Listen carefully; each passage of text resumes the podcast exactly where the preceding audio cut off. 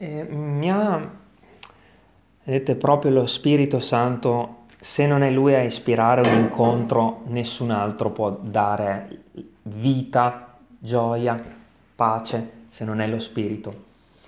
E mi ha colpito molto questo canto perché eh, quello che diceva prima mh, Cristina, eh, la testimonianza no, che ci, dà anche, ci danno i Meriem e i Reza. Allora, io sono forte, io sono gioioso, io canto, io gioisco, io ho pace perché c'è Gesù. Io sono forte perché tu sei la forza, come questo canto che abbiamo cantato. Io sono forte nella debolezza perché tu sei con me, dice questo canto. Cioè tutto ciò che io ho, tutto ciò che io credo, tutto ciò che io spero, tutto quello che anche aspetto per l'eternità, cioè tutto è per Gesù. Ma tutto ragazzi, veramente tutto è per Gesù.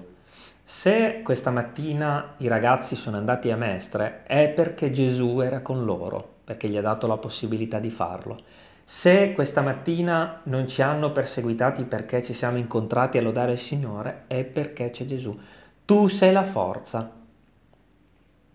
tu sei la bellezza, tu sei la dolcezza, tu sei tutto. Cioè, noi senza Gesù, fratelli e sorelle, senza Gesù non abbiamo niente. Se sono forte è perché ho te nel cuore. Se io aspetto l'eternità è per grazia tua. E c'è un passo che io ho letto ieri e questa mattina che si trova in Marco,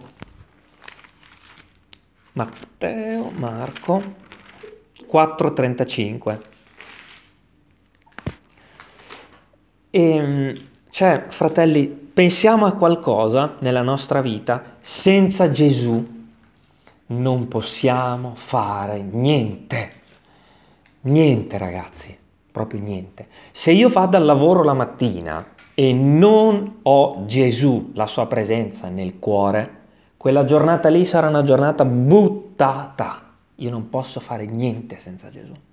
Questo canto, mm, non ci ho mai pensato, ma questo canto dice, aveva come centralità tu, tu, tu, tu, ripete continuamente tu, solo Gesù. Marco 4, 35. Gesù acquieta la tempesta. In quello stesso giorno, fattosi sera, Gesù disse loro, disse ai discepoli, Passiamo all'altra riva. E non era questo l'argomento di oggi, ma evidentemente il Signore voleva eh, parlare di questo. E i discepoli, licenziata la moltitudine, lo presero così com'era nella barca, cioè c'era una moltitudine, si parla di 5.000 persone che seguivano Gesù e Gesù spesso lasciava queste persone per ritirarsi, per mangiare qualcosa, per pregare, magari da solo o coi discepoli, e la moltitudine di solito lo rincontrava il giorno dopo, cose di questo tipo. E ricordatevi questa parola, che Gesù aveva detto ai discepoli, passiamo all'altra riva, cioè da qui spostiamoci altrove. Ed ecco levarsi un gran turbine di vento che cacciava le onde nella barca, tacché, eh, talché ella si riempiva, cioè c'era... Io ho fatto delle, delle ricerche perché mi ha incuriosito questa cosa. La conformazione stessa di quel lago eh, provocava un... Um, Insomma, i venti arrivavano tutto di un colpo in quel lago, non si potevano né prevedere e né, mm, diciamo, era molto difficoltosa la pesca e, e tutto. E, e perché? Perché i venti arrivavano all'improvviso e chi si trovava nella barca spesso moriva per, a causa di questi venti che, um, che arrivavano all'improvviso. Ed ecco levarsi un gran turbine di vento che cacciava le onde nella barca, tacché ella si riempiva. Or egli, cioè Gesù, stava a poppa dormendo sul guanciale. I discepoli, anzi fermiamoci qui un attimo, ok? Perché spesso eh, ci sono situazioni di questo tipo nella nostra vita. Noi vediamo una qualche tempesta, un vento, una difficoltà, una sofferenza, una paura, un'angoscia. E la Bibbia è ricca di simbologie, no? Questo è successo veramente, ma noi dobbiamo guardare a cosa significa il lago, a cosa significa il vento, a cosa significa il fatto che Gesù era lì, che c'erano anche i discepoli, al fatto che c'era una barca, fratelli.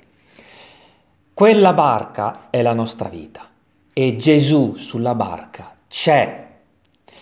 C'è. E anche se sembra che stia dormendo, ora in questo caso è chiaro che Gesù era anche uomo, Gesù stava dormendo veramente, perché Gesù era uomo, era stanco. Gesù aveva la carne e le ossa, era stanco. Ma ora Gesù è in cielo, non dorme più, ci ascolta quando parliamo. E anche se sembra che in quel momento non stia ascoltando noi che abbiamo paura, Gesù c'è e aveva detto ai discepoli, passiamo all'altra riva. Perché Gesù vuole sempre portarci da una riva all'altra per, far, per farci fare un percorso spirituale, una crescita, magari un cammino, un qualcosa che noi non conosciamo ancora. Ricordatevi quelle parole, passiamo all'altra riva. Perché se rimaniamo sempre alla stessa riva, noi non cresciamo e non capiamo che Gesù può soccorrerci nella tempesta. Se non passiamo attraverso qualche tempesta, come faremo a credere che Gesù c'è e la tempesta la sgrida? È chiaro che Gesù ci porta all'altra riva, no? Ora egli stava a poppa dormendo sul guanciale. I discepoli lo destano e gli dicono, Maestro, non ti curi che noi periamo. Ed egli, destatosi, sgridò il vento e disse al mare, Taci, calmati. E il vento cessò e si fece gran bonaccia. E ho persino letto che è impossibile che i venti, cessati i venti, il mare si calmi. Okay? Il mare resta sempre agitato mm, per un tot di tempo dopo che i venti cessano, ok? Per il moto delle onde, che non sto qui a spiegare, ma cioè, fratelli, ma guardate che esempio meraviglioso. Anche se fisicamente quella difficoltà nella tua vita è impossibile che cessi in un attimo, Dio lo farà. Dio lo farà se tu griderai a Lui. E il fatto è questo, che spesso nella nostra vita in questo caso i discepoli hanno imparato, no? E si fece gran bonaccia. Ma non sarà sempre così. Non sarà sempre che Gesù si sveglia e mette a tacere i venti. Sapete perché? Perché anche i discepoli, in quel frangente, all'inizio della loro fede, dovevano cominciare da qualche parte a capire che cos'è la fede.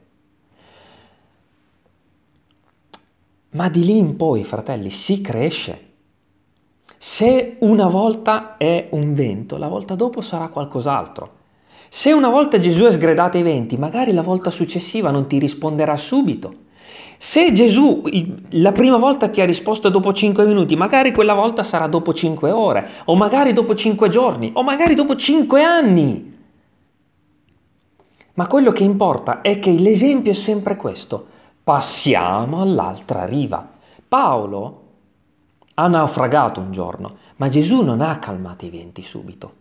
Però l'ha portato in un'isola, da quell'isola lì gli ha fatto prendere un'altra barca, lo ha portato a Roma. Fratelli, ma da qualche parte c'è sempre un'altra riva da raggiungere. E noi dobbiamo sapere questo, fratelli, che Gesù è nella barca. Ok? Mi, mi, ricordo un esempio uh, di Pietro, scusami Pietro se spesso cito i tuoi esempi, che eh, altre volte mi diceva tipo che lui pregava e il Signore dopo due minuti rispondeva, no? tipo per la caldaia o per uh, sciocchezze magari, no? Pietro non sarà sempre così. Sai perché? Perché devi crescere. Meriem eh, penso che abbia tanto da raccontare a tutti noi, Reza pure, e anche Reza e Meriem 2. Non, il Signore non sempre nel nostro percorso di vita risponderà subito, ok? Perché?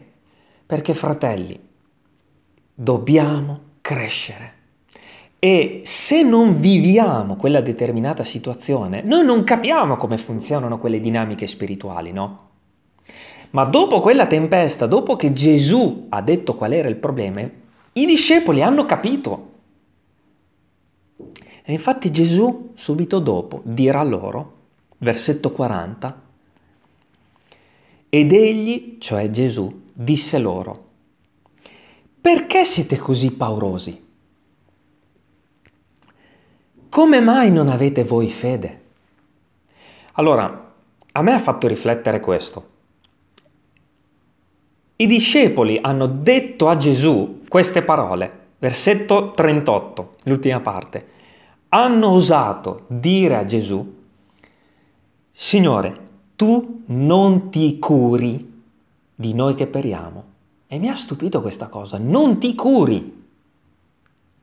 Cioè, delle persone, come anche noi, hanno detto a Gesù, non ti curi. E Gesù non ha dato tanto peso al fatto che i discepoli hanno praticamente insultato Gesù, perché poteva Gesù non curarsi dei discepoli? No, era un'offesa questa.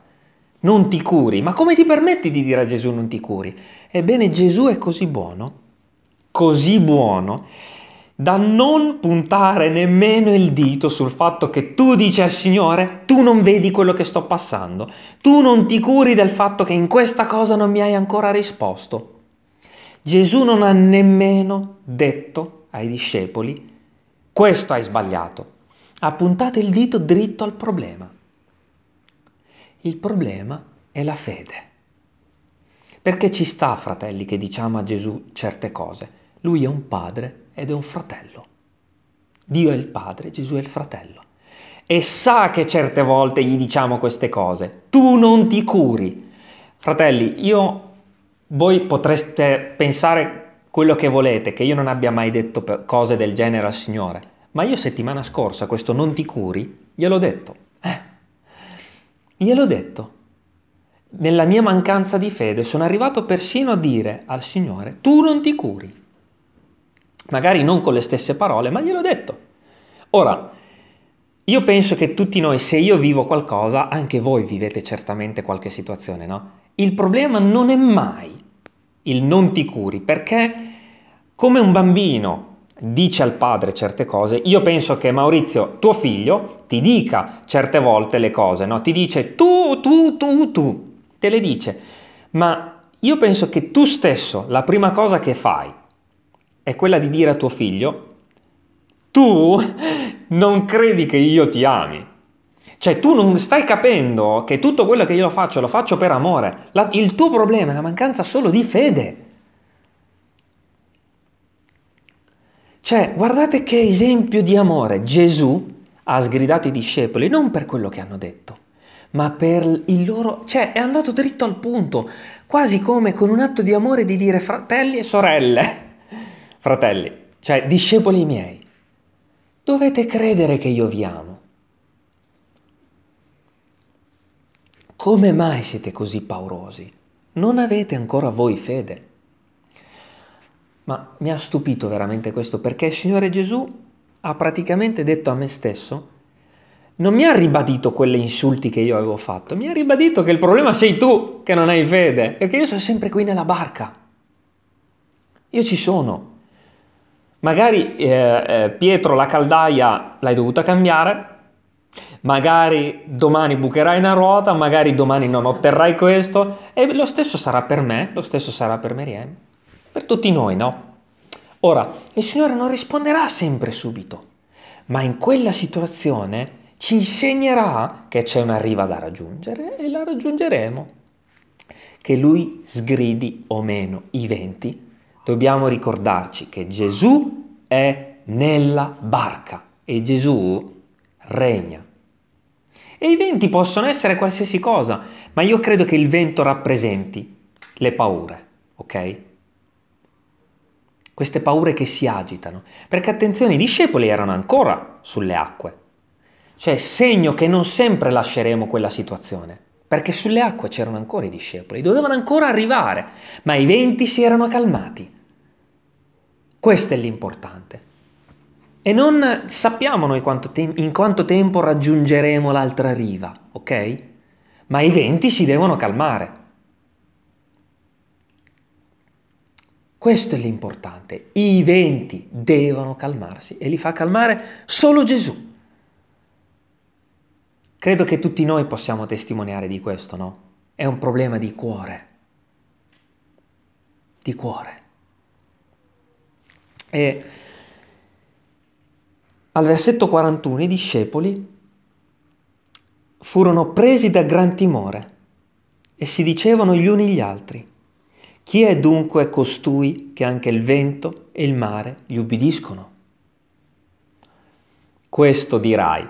Quando Gesù metterà a tacere i venti nel cuore, queste sono le parole che verranno fuori e che, dico la verità, sono venute fuori anche in me stamattina, dopo tutto quello che vivo normalmente. Quando si fa bonaccia, la reazione del cuore è sempre quella di dire, ma guarda un po', chi poteva calmare questi venti se non tu? Tutto quello che provo a fare, tutto quello che provo a dire, tutte le consolazioni che posso darmi, nessun altro le può calmare, solo Gesù. Solo Gesù. Ma che meraviglia! Il problema non sono le acque, sono i venti, perché noi dobbiamo solo avere fede. E io penso che anche Meriam possono dire la stessa cosa, che stanno cercando di raggiungere l'altra riva. Io sto cercando di raggiungere un'altra riva. Non voglio che io prenda ad esempio quello che voi stessi magari mi dite, quello che mi raccontava Pietro, non tanto per dire qualcosa a lui, ma per farvi vedere che tutti noi siamo nelle stesse barche. tutti noi dobbiamo passare all'altra riva. Anche Meriam sta cercando di passare all'altra riva, anche Reza e anche voi sicuramente, Cristina e Maurizio, avete un'altra riva da raggiungere, no?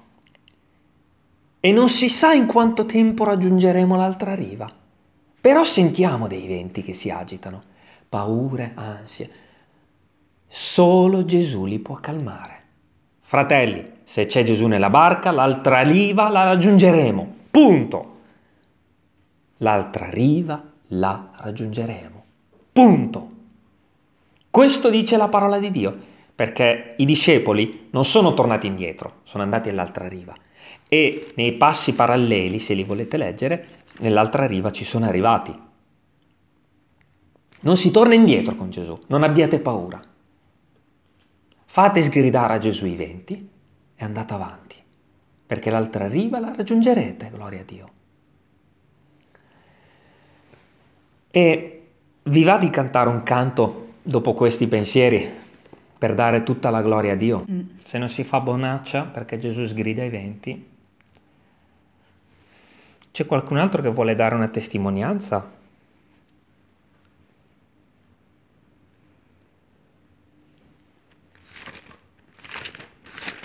Pietro, ti va di leggere il Salmo 107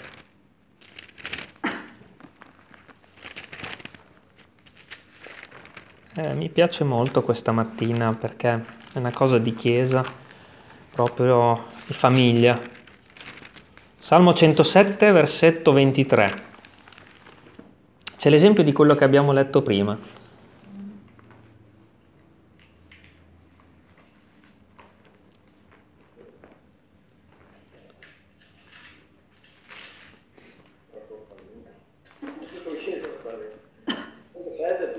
107 dal versetto 23 al 32.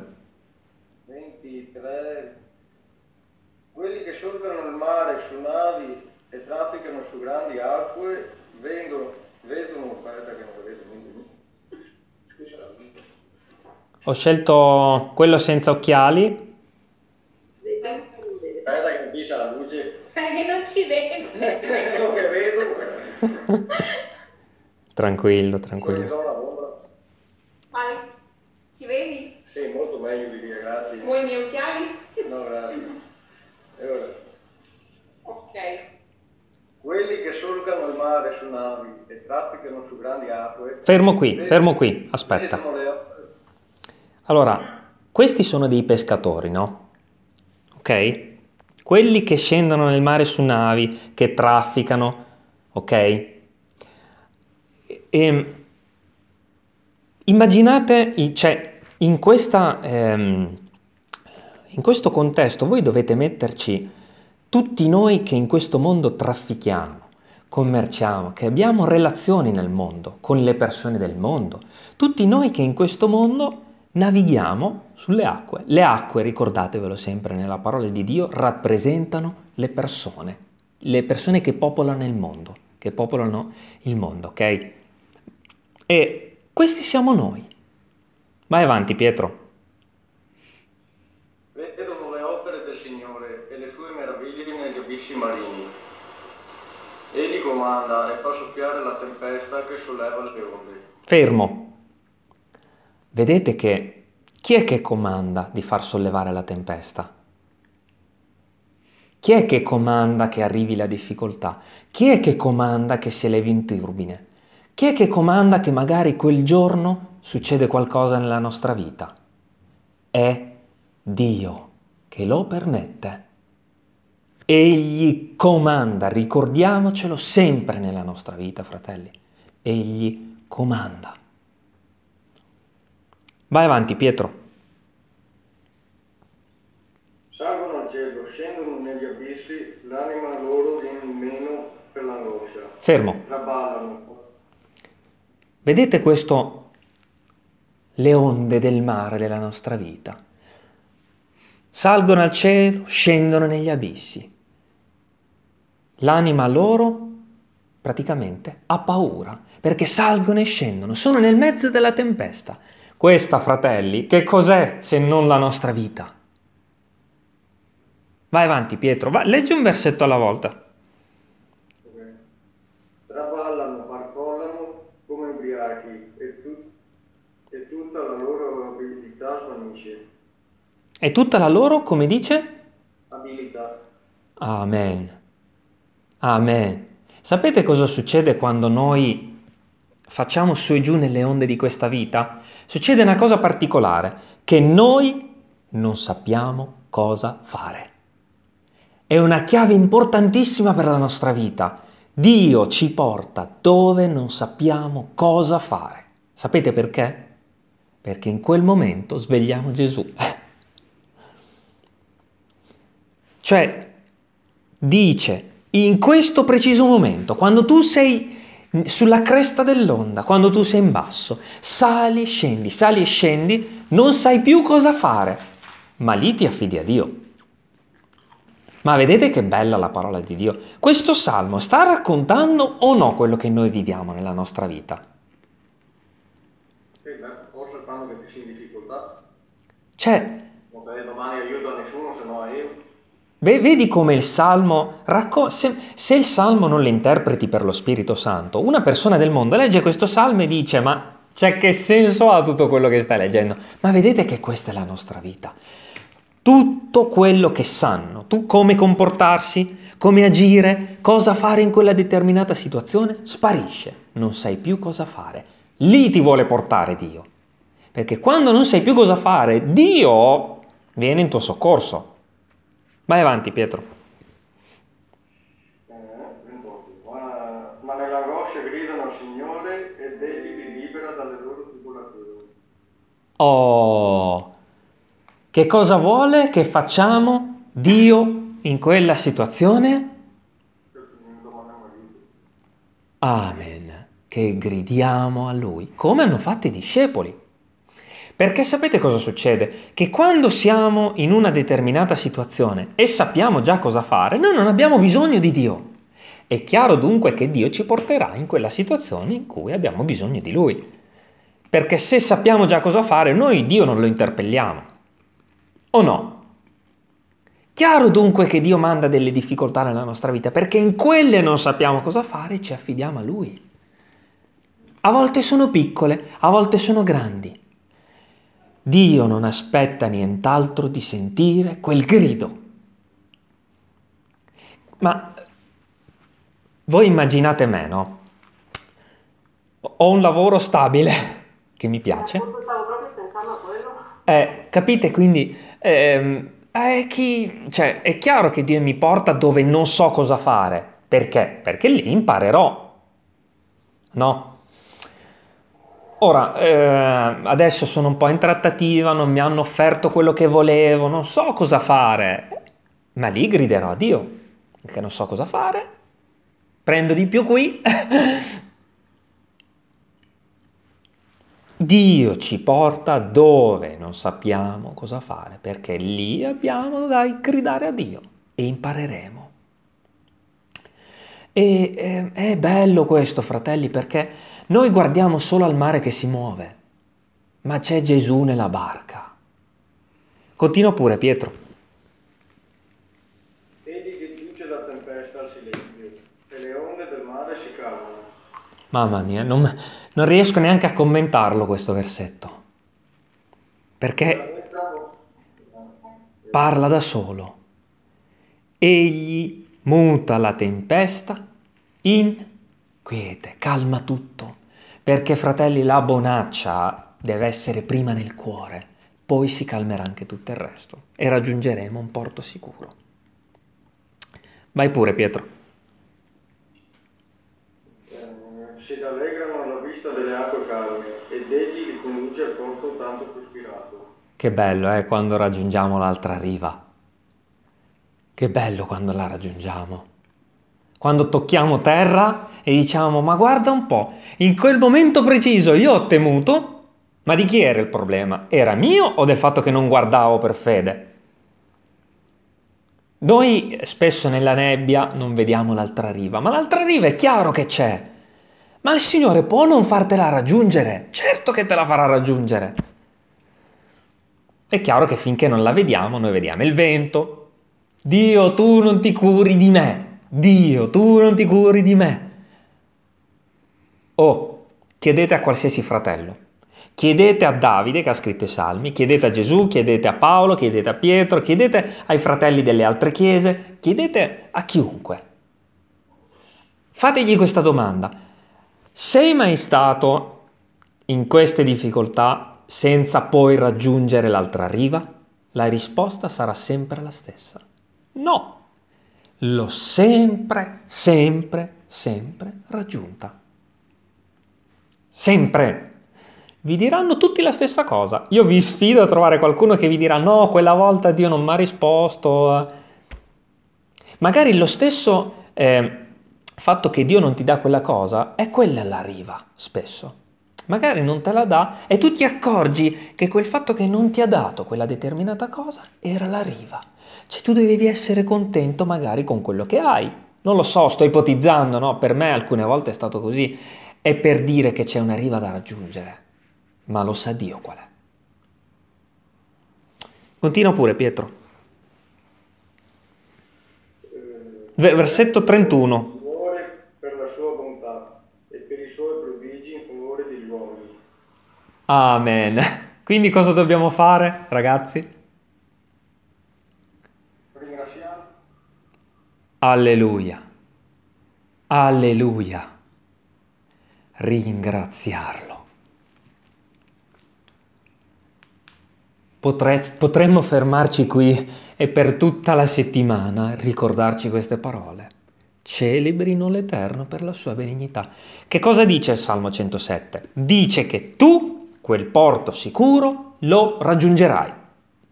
Punto. La parola di Dio è verità. Ciò significa, quando diciamo che la parola di Dio è verità, che tutto il resto che noi pensiamo non lo è. È che solo la parola di Dio è verità. Quello che tu pensi non è la verità. Quello che tu pensi potrebbe esserlo, potrebbe non esserlo, ma quello che dice il Salmo 107 è la verità. Chi di voi ha qualche richiesta da fare a Dio, la faccia e poi dica quel porto sicuro lo raggiungerò. Ehm, prosegui pure Pietro. Lo esaltino nell'assemblea del popolo e lo lodino nel consiglio degli anziani. Amen. Che cos'è questa assemblea del popolo? Questa assemblea del popolo è dove il popolo si radunava per ringraziare Dio, è la Chiesa. E come eh, ha fatto prima Sara, ehm, chiunque di noi può entrare in chiesa la mattina e dire, oh ma lo sapete che non avevo ancora raggiunto il porto ma l'ho raggiunto. Lo esaltino nell'assemblea del popolo. Cioè, entra nei, tu- nei suoi cortili con ringraziamento e con lode quando raggiungi un porto.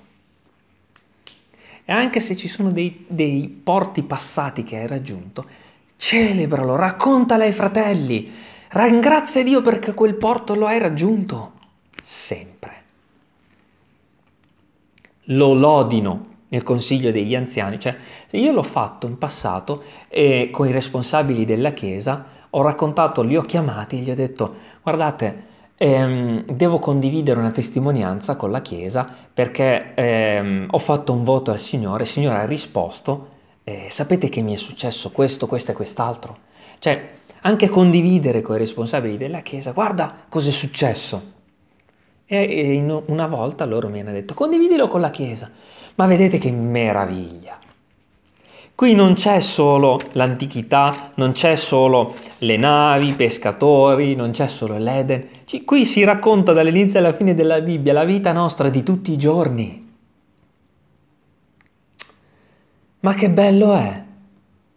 Chissà cosa ci racconterà Chris quando arriverà dall'America, i porti che ha raggiunto. Chissà cosa ci racconteranno Rez e Meriem quando li rivedremo la prossima volta, ma sicuramente raggiungeranno un porto.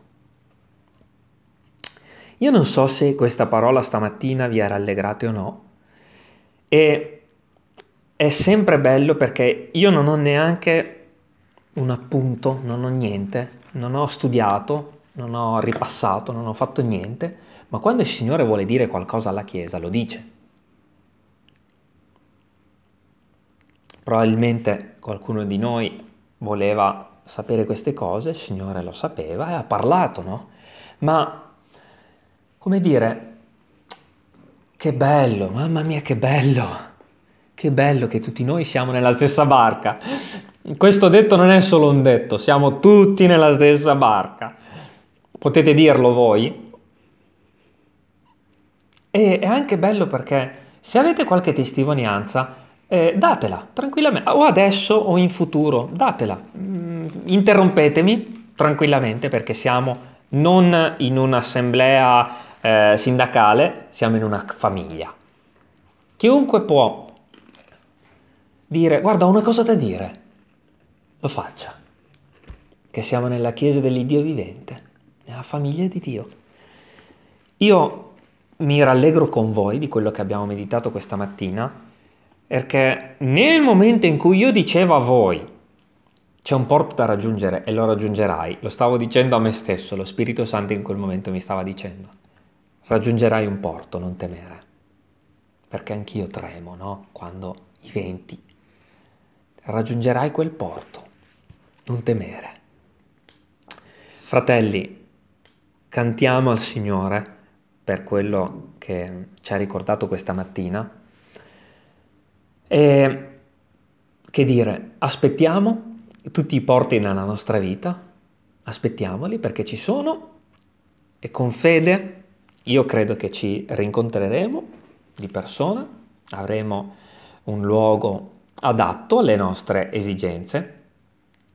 Per grazia di Dio e per fedeltà sua, come diceva Cristina, eh, eh, a volte ci fermiamo a contemplare magari anche quello che eh, sta andando storto, no? Poi ci fermiamo e diciamo, oh, ma guarda un po' quante cose ha fatto invece il Signore di belle. No, ma che meraviglia.